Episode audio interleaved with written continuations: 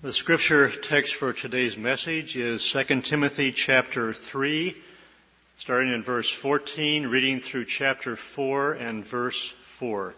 2 Timothy chapter 3, beginning in verse 14. But as for you, continue in what you have learned and have firmly believed, knowing from whom you learned it, and how from childhood you have been acquainted with the sacred writings, which are able to make you wise for salvation through faith in Christ Jesus. All scripture is breathed out by God and is profitable for teaching, for reproof, for correction, and for training in righteousness, that the man of God may be competent, equipped for every good work. I charge you in the presence of God and of Christ Jesus, who is to judge the living and the dead, and by his appearing and his kingdom, Preach the word. Be ready in season and out of season. Reprove, rebuke, and exhort with complete patience and teaching.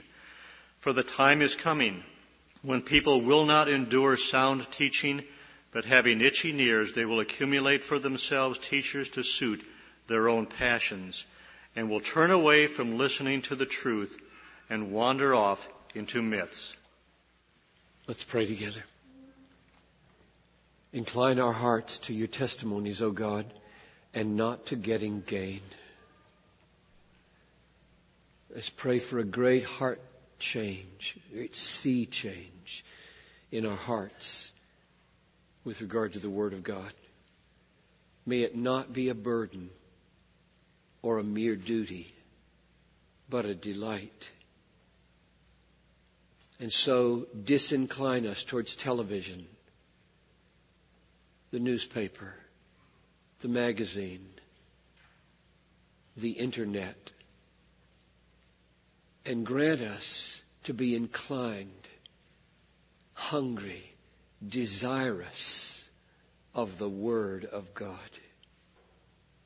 more than these things. This is a miracle. The human soul is deeply corrupt and fallen. It does not delight in the things of the Spirit. We must put to death what is earthly in us and pray that you would work the miracle of new affections. And I pray that you would use the means of this message to awaken supernatural desires for the Bible in our lives so that we would be transformed by it and would display the glory of Christ in the way we talk and the way we feel and the way we act, treat each other, the way we love the world and the way we sacrifice. This will not happen without an immersion in the Word of God. And so I pray for it. Come and make this worship service, the worship in song and the worship now over the word, effective for the glory of your name and for the inclination of our souls towards the scriptures. In Jesus' name I ask it. Amen. So here we are now at the end of prayer week, and we always at Bethlehem sandwich prayer week with a focus on prayer and a focus on the Word. And there's a reason for that. There are five reasons for that. In fact, that we link prayer and the Word. Here they are. Number one, much of the Bible is prayer. Psalms, almost all prayer. Two, the Bible is full of commands and exhortations and encouragements to pray. Pray without ceasing. That's in the Bible.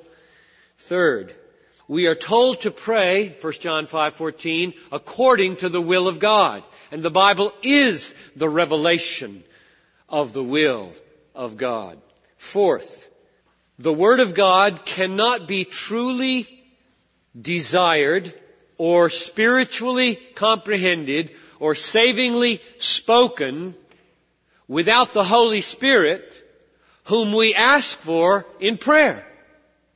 So if the word's going to be used aright, we must pray down the power to desire it, grasp it, speak it effectively. Fifth, the Bible is very plain that you must be saturated by the Word of God if you're to have an effective prayer life. Here's the key verse. If you abide in me and my words abide in you, ask whatever you wish and it will be done for you. If my words abide in you, if you're saturated with the Bible, ask away and it'll happen. You see the link? Five reasons at least, and that's probably the tip of the iceberg for why in prayer week we deal with prayer last week and we deal with the Word. They go together. The difference this year is that we are commending a new translation of the Bible and giving an account for that. So my message is going to be a little different in that I'm going to make a case for why we're doing this. Here's the motion that was presented to the elders on June 3rd of last year and unanimously approved that we make the English Standard Version the preaching Bible of Bethlehem Baptist Church and that we change our Pew Bibles when funds are available and that we create fighter verse material based on the ESV. Not getting rid of the old ones, but adding to them. Now all of that has happened as of today. And what remains to be done is to tell you why. So that I hope from your own heart you will seriously consider becoming an ESV person instead of an NIV or NASB or New King James or New Living Bible or message person or whatever you use. I presented an eight-page rationale to the elders when I made that motion, and uh, it is on the website at Desiring God and will be on the Bethlehem website, and you can read the whole thing. But I want to give you a flavor of the rationale by reading you the first paragraph of it. I love the Bible the way I love my eyes, not because my eyes are lovely, but because without them I can't see anything that's lovely. Without the Bible, I could not see the light of the gospel of the glory of Christ. Without the Bible, I could not know the unsearchable riches of Christ. Without the Bible, I would not know that I am a great sinner and that Christ is a great Savior.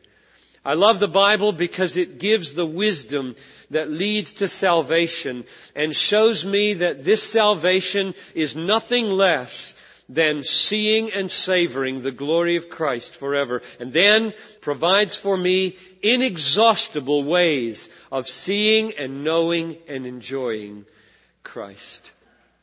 We who live in English speaking countries cannot, should not cease to thank God for the abundance of the availability of the Bible that we have in our language. It's been in English for over 500 years.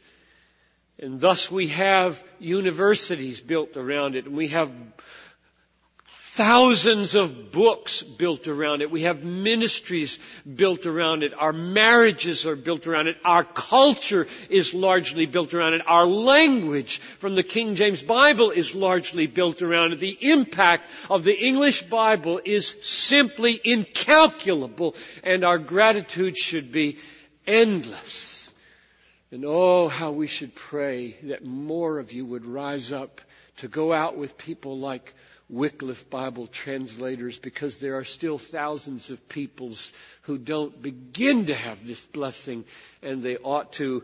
And who knows but that the Lord may tarry another 500 years so that a, a preacher in some language in Afghanistan could stand up in 500 years and say, we've had the Bible 500 years and now largely our culture is built around it and universities are built around it and language is built around it in that once Muslim land.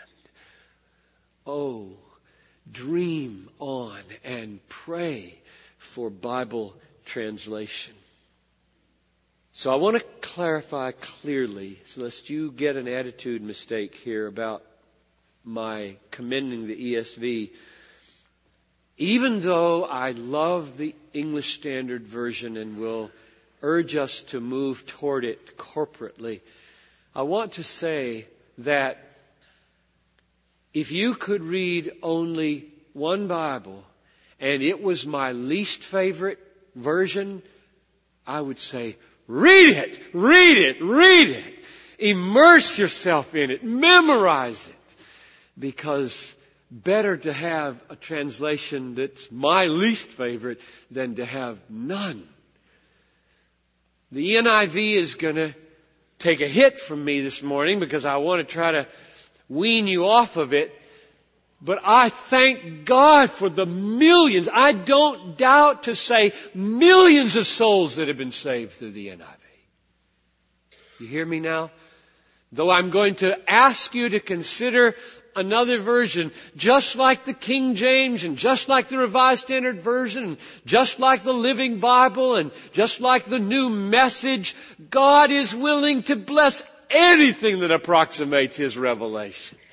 And I thank God for His grace because there aren't any perfect translations. But we've had a problem now for the last 30 years, almost 40, in the English speaking world with regard to translations. The most popular English translation in the evangelical church is the New International Version. And the problem with the New International Version is that it's a paraphrase in large measure rather than a more literal translation. When I first read it, just a couple of miles from here while I was a professor over at Bethel in 1975, I read it all the way through. My friends were translating it. Uh, and I knew immediately I can never preach from this Bible and I'll never teach from this Bible. Not because it's wrong, but because it's loose. It paraphrases in places where I think there ought to be a more literal rendering. It does for the reader what the reader in English should do for themselves. Making decisions about the meaning of certain ambiguous phrases that I want my listeners to make decisions about. And I want to have the right in pulpit without correcting the version to tell you there are several options here and then argue for one of them so that you can see what's there. I don't think translators should make interpretational decisions where they don't have to. And mark me, I'm not naive about this. I know you must interpret when you translate. I know that word for word translation is impossible when you switch languages because there are structures in language that don't exist in other languages and therefore you must adapt and you can't do word for word. It would be nonsense if you tried to go, put the word here, that's English, put the word here, that's, that won't work. We all know that. However, where it is possible to bring over into English the very wording with all of its ambiguity, I say, don't preempt my interpretation for me. Let me have something close to what was originally written. Now there have been several alternatives that you could choose in the last 30 years. You could go with the King James, it always stays in print, or the New King James. And we preached, I preached for 20 years from the New American Standard Bible. It's a very literal translation. The New American Standard, however, is not as easy to read as it ought to be, I think.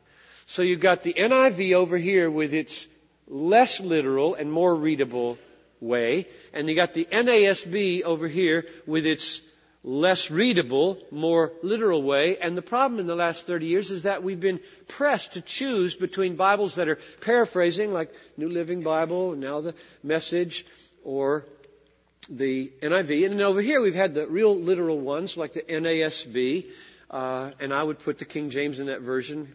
The King James has an incredible effect and valuable effect on all these things. So what I'm doing now is commending to you the ESV. It would be a wonderful thing, I think. In fact, I think the ESV has the potential of becoming the dominant preaching, reading, memorizing Bible in the English speaking world because of certain features that it has. I don't think it will ever, any version will ever eliminate paraphrases. I frankly am thankful for paraphrases. I just wish we'd call them that and use them like that and not make them the standard memorizing, preaching, teaching Bible of the church.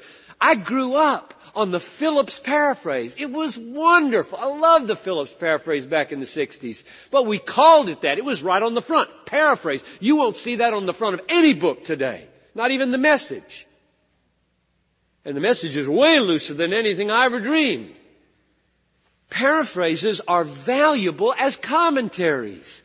They're valuable as a man's perspective on what the Bible means. And therefore I love using them. Bring them alongside. But as far as a study, preaching Bible and a memorizing Bible, let's have one that captures readability and literalness in a little better balance. Or a lot better balance. And I think the ESV is that balance for our day. I don't think there's anything better out there that brings together literalness and readability like the English Standard Version does. One of its great benefits is that it is in the King James lineage. Here's what I mean by that. King James translated uh, 1611. Beautiful, powerful, and, and basically very accurate translation. 1880 in Britain, a major revision. 1901 in America, a major revision called the American Standard Version, 1901. 1952, the Revised Standard Version was a revision of the King James and the American Standard Version. So that's what I mean by lineage. You got 1611, 1901, 1952. 1989, the new Revised Standard came out. I had high hopes. Nobody in the evangelical church by and large has embraced that version for one main reason. It is so politically driven on the gender issue. The mainline churches would count the New Revised Standard Version as their main Bible. It has not caught on in the evangelical church. I'm glad it hasn't. It's not a good translation, mainly because of that bias. The NIV showed up in 1975, and it is a totally new translation and does not follow. So you don't have the cadences and the wording of the old King James where they can be preserved. Whereas what the ESV is, and this is a fulfillment of a dream for me because in 1966, when I was a sophomore in college, I bought my first Revised Standard Version, the 1952 Revised Standard Version. And I've used it to memorize scripture for over 30 years. So you poke me, I quote RSV. It went out of print in 1985. And I always hoped and dreamed, Lord, it would just take a little tweaking to fix it theologically. The evangelical church didn't like the RSV. It seemed liberal because it had a few places where it just went haywire. And it's got all these these and thous, and nobody uses those anymore. And I don't want to memorize scripture with just these and thous anymore. And, and so, uh, oh, wouldn't it be wonderful if somebody would just buy the rights to the RSV and just fix it. And that's exactly what Crossway Books did. With a big committee headed by J.I. Packer, and now it exists. And basically, it's the King James, American Standard Version, RSV, ESV, the one lineage. And you'll hear, if you, if you grew up or you loved the King James at anywhere along the way, or you hear it in our culture, you're going to hear echoes and cadences from the King James. And I think that's a good thing for us. We don't intend to force anybody to make the change here. I got all worked up last night and I'll probably get all worked up here before I'm done. That sounds like I feel that way, that you really have to change, but I don't feel that way, and so take my word for it, even if later on you feel like, hmm, he seems to be exercised about this. Having said that, I, I do think it would be wonderful if in a few years our children were memorizing the ESV, our adults were memorizing the ESV, and on a Sunday morning I could stand up here and say, let's say the Let's lay the fighter verse together. And everybody would just recite the same version. That's the way it was 30, 40 years ago with the King James Version. but uh, with all the new translations, it hasn't been possible to do that anymore. It might come again. Who knows? That's up to God, not us, to make that happen. But let me give you concrete reasons for why I don't think the NIV should be the preaching, memorizing Bible to this church. I'll just give you specific instances of their translation philosophy. And I know these people are good friends of mine. Um, and we just disagree on the philosophy of translation. And my basic plea is that where there is good English possible to preserve the original structure of the language, that we do that so that we can handle it today the way they would have handled it then. Here are some examples. Uh, you don't need to look these up. I'll just mention them. Romans 1 5, I'm going to give you the ESV literal and then the NIV paraphrase. Romans 1 5, the obedience of faith. There's a clear, simple Greek construction called the genitive, obedience of faith. NIV, the obedience that comes from faith. Now that is one possible meaning of that phrase, but not the only one. Romans 3:20, by works of the law.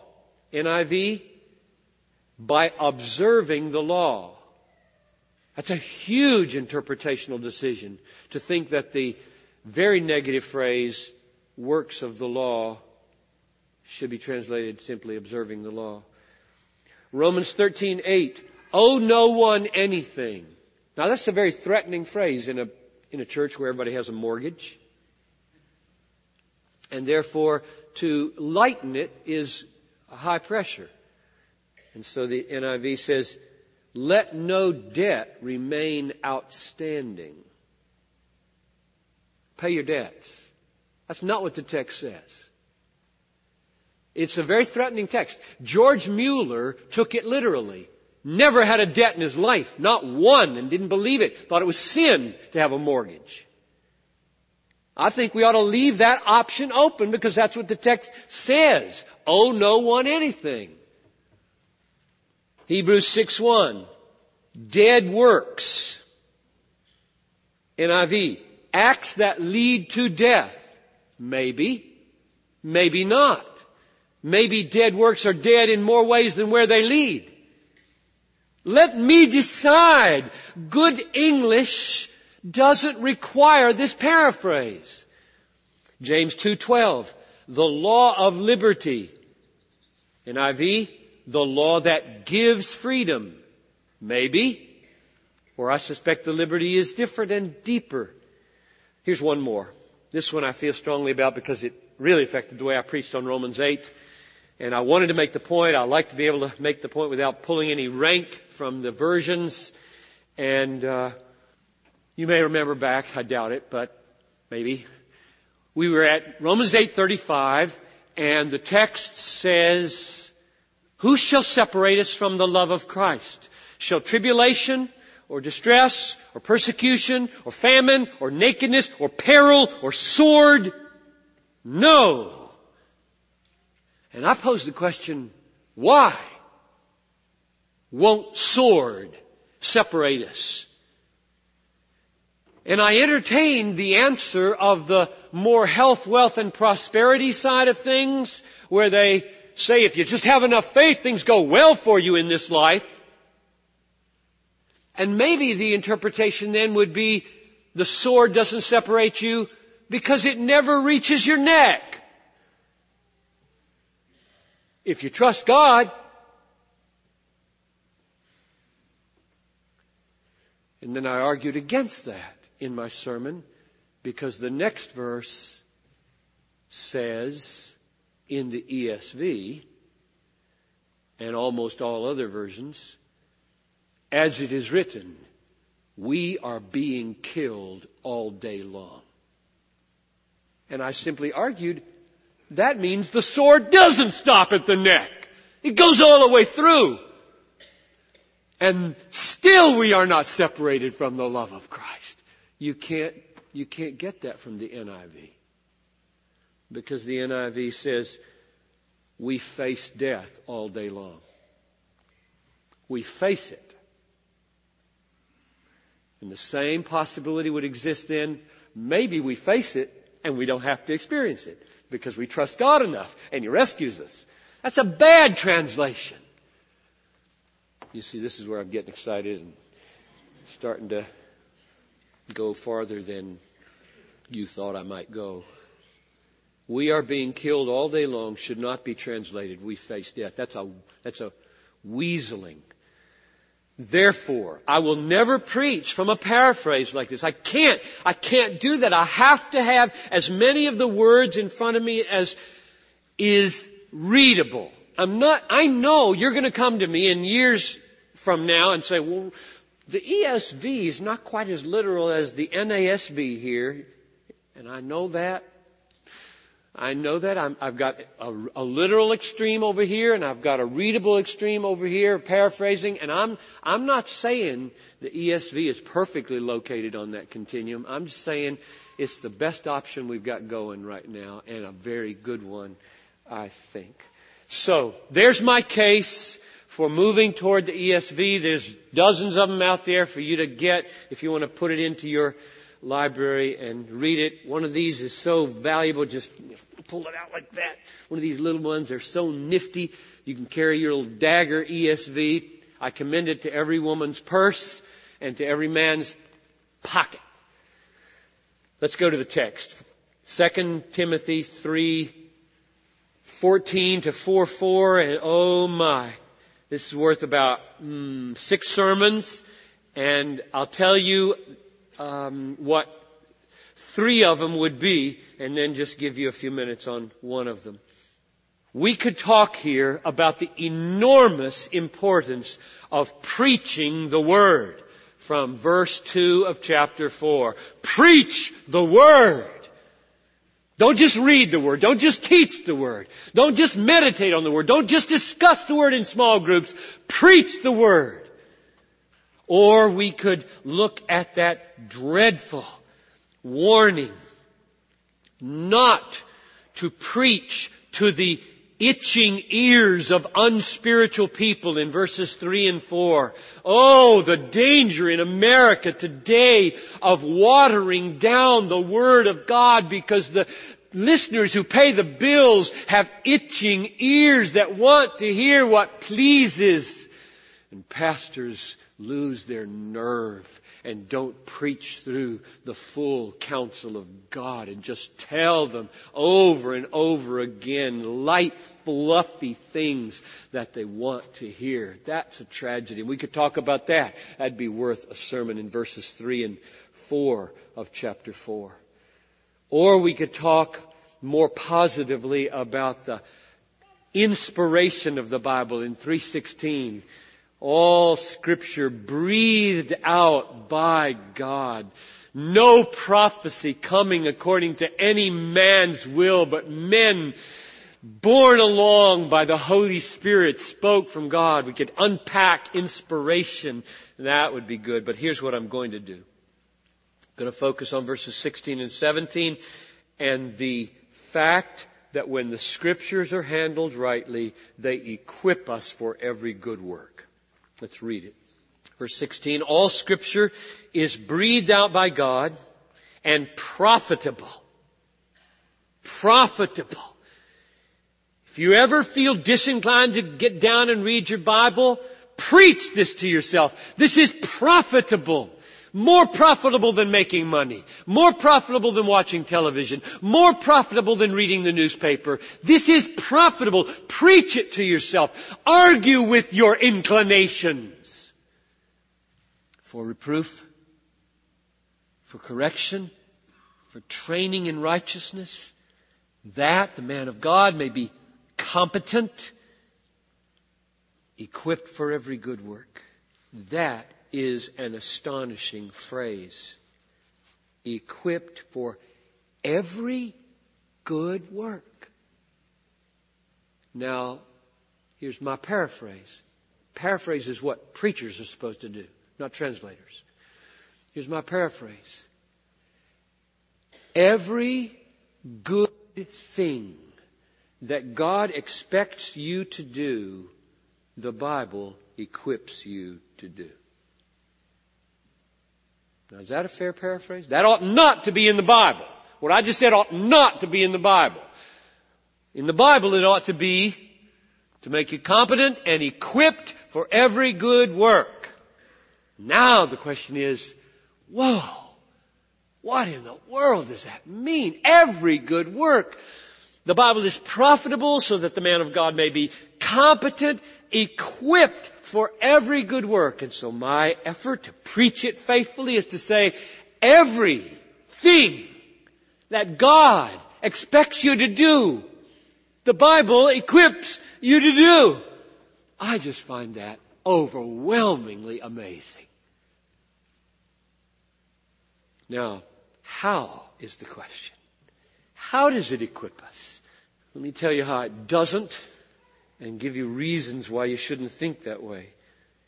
It doesn't equip us for every good work by being thick enough and having enough lists so that you can find your decision decided for you as you face a fork in the road. There aren't enough lists in the Bible to do it that way.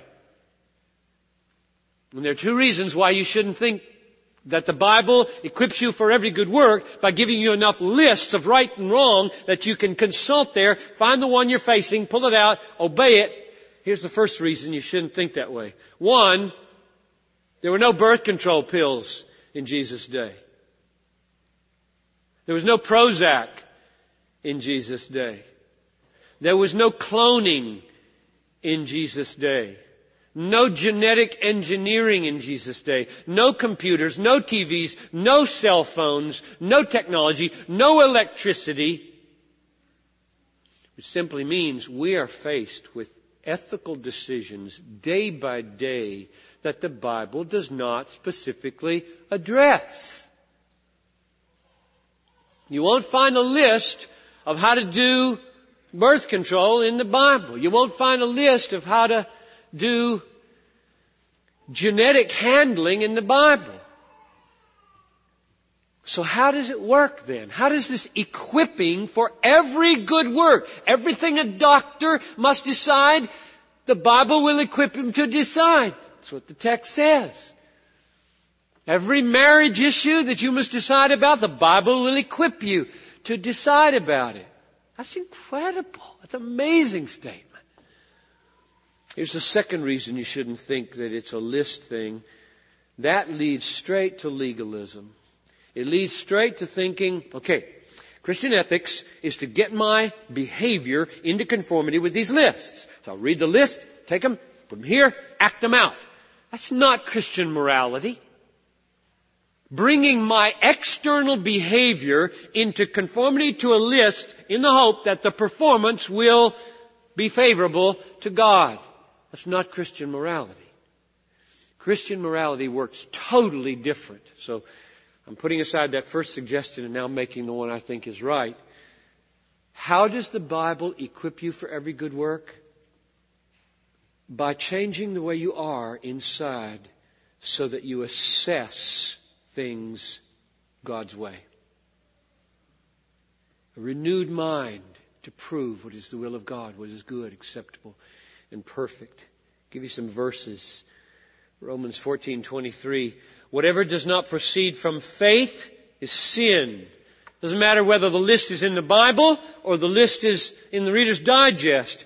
Anything you do, whether it's in the Bible or in Reader's Digest, is sin if it's not coming from faith.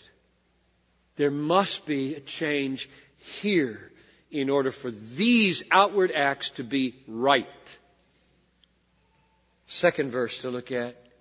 Romans 7 4. My brothers, you have died to the law through the body of Christ so that you may belong to another, to him who's been raised from the dead, in order that we may bear fruit for God. Now notice the shift from dead to law to bearing fruit for God. God is not saying, die to the law and do lawlessness. No, He's saying, die to the law and bear fruit.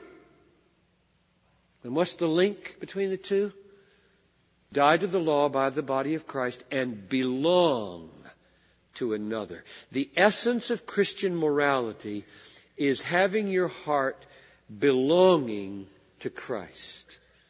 He becomes your treasure. You become His. And in that warm, personal, joyful, all-satisfying relationship, you are profoundly changed. You love what He loves. You hate what He hates. You think is ugly what He thinks is ugly and beautiful what He thinks is beautiful. You just get changed. And when you're changed, behavior becomes fruit, not work.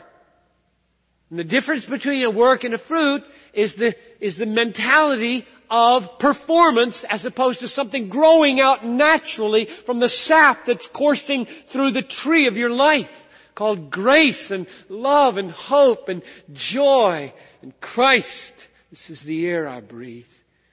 Your holy presence living in me. So, my answer as to how Scripture equips us for every good work is to say this. Scripture, as you immerse yourself in it day by day, reveals to you the beauty, the holiness, the greatness, the righteousness, the wisdom, the power of all that God is for you in Jesus and your heart, by virtue of the Holy Spirit's power, is drawn out to treasure this Christ that you see in the Bible, and in treasuring Him above all television and all money and all sensual pleasures and all family and all job and all success, you are made a radical new person.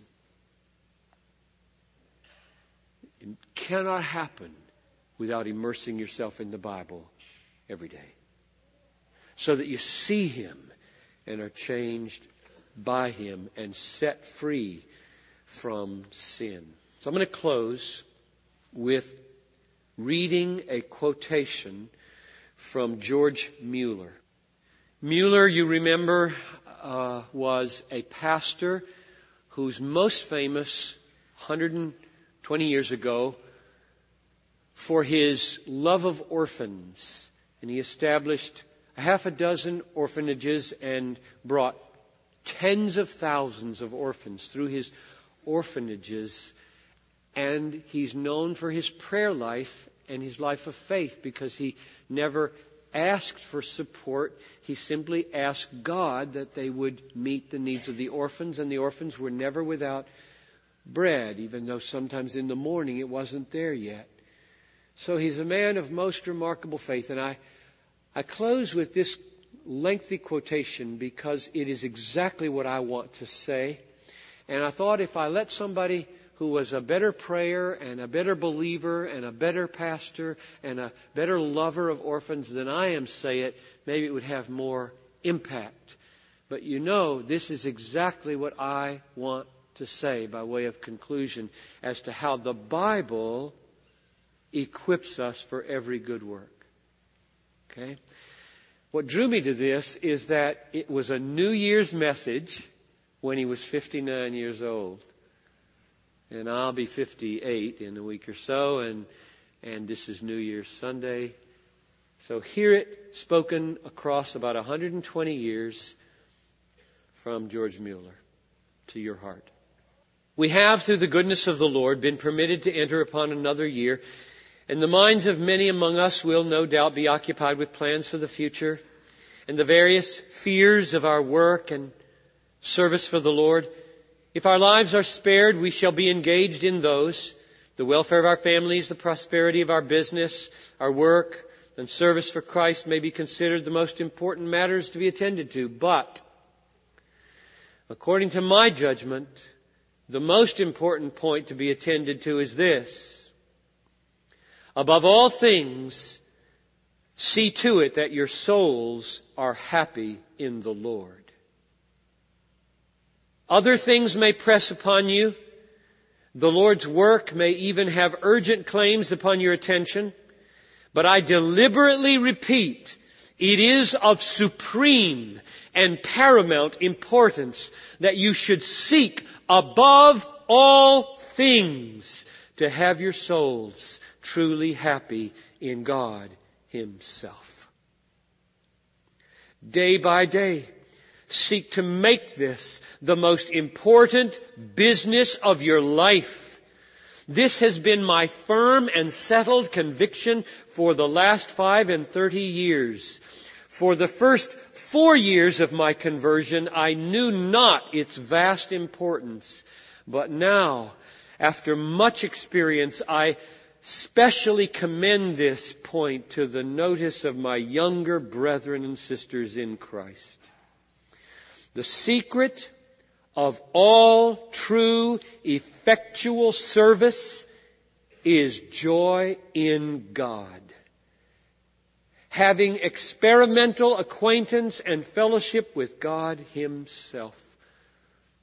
But, in what way shall we attain this settled happiness of soul? How shall we learn to enjoy God? How obtain such an all-sufficient, soul-satisfying portion in Him as shall enable us to let go the things of the world as vain and worthless in comparison? I answer, this happiness is to be obtained through the study of the Holy Scriptures. God has therein revealed Himself unto us in the face of Jesus Christ. In the scriptures, by the power of the Holy Ghost, He makes Himself known unto our souls. Therefore, the very earliest portion of the day we can command should be devoted to the meditation on scriptures. Our souls should feed upon the Word. This intimate experimental acquaintance with Him will make us truly happy. Nothing else will in God our Father and the blessed Jesus, our souls have a rich, divine, imperishable, eternal treasure. Let us enter into practical possession of these true riches. Yea, let the remaining days of our earthly pilgrimage be spent in an ever increasing, devoted, earnest consecration to God. To which I say, Amen. I just couldn't have said it better myself. So my prayer for Bethlehem this year is, put it in an order, that we might give ourselves by reading, meditation, and memorization to the daily immersion in the Word of God, the Bible. To the end that we might see Christ. Not just words and paragraphs and sentences and arguments, but the person of Christ revealed to us standing forth the light of the gospel of the glory of Christ is what we want to see there to the end that we might love Him, delight on Him, be happy in Him, to the end that we might be set free from competing pleasures that the world offers us every day. And thus, to love each other radically, sacrificially, do justice, do mercy, and don't count the cost for your own life. That's why we read the Bible.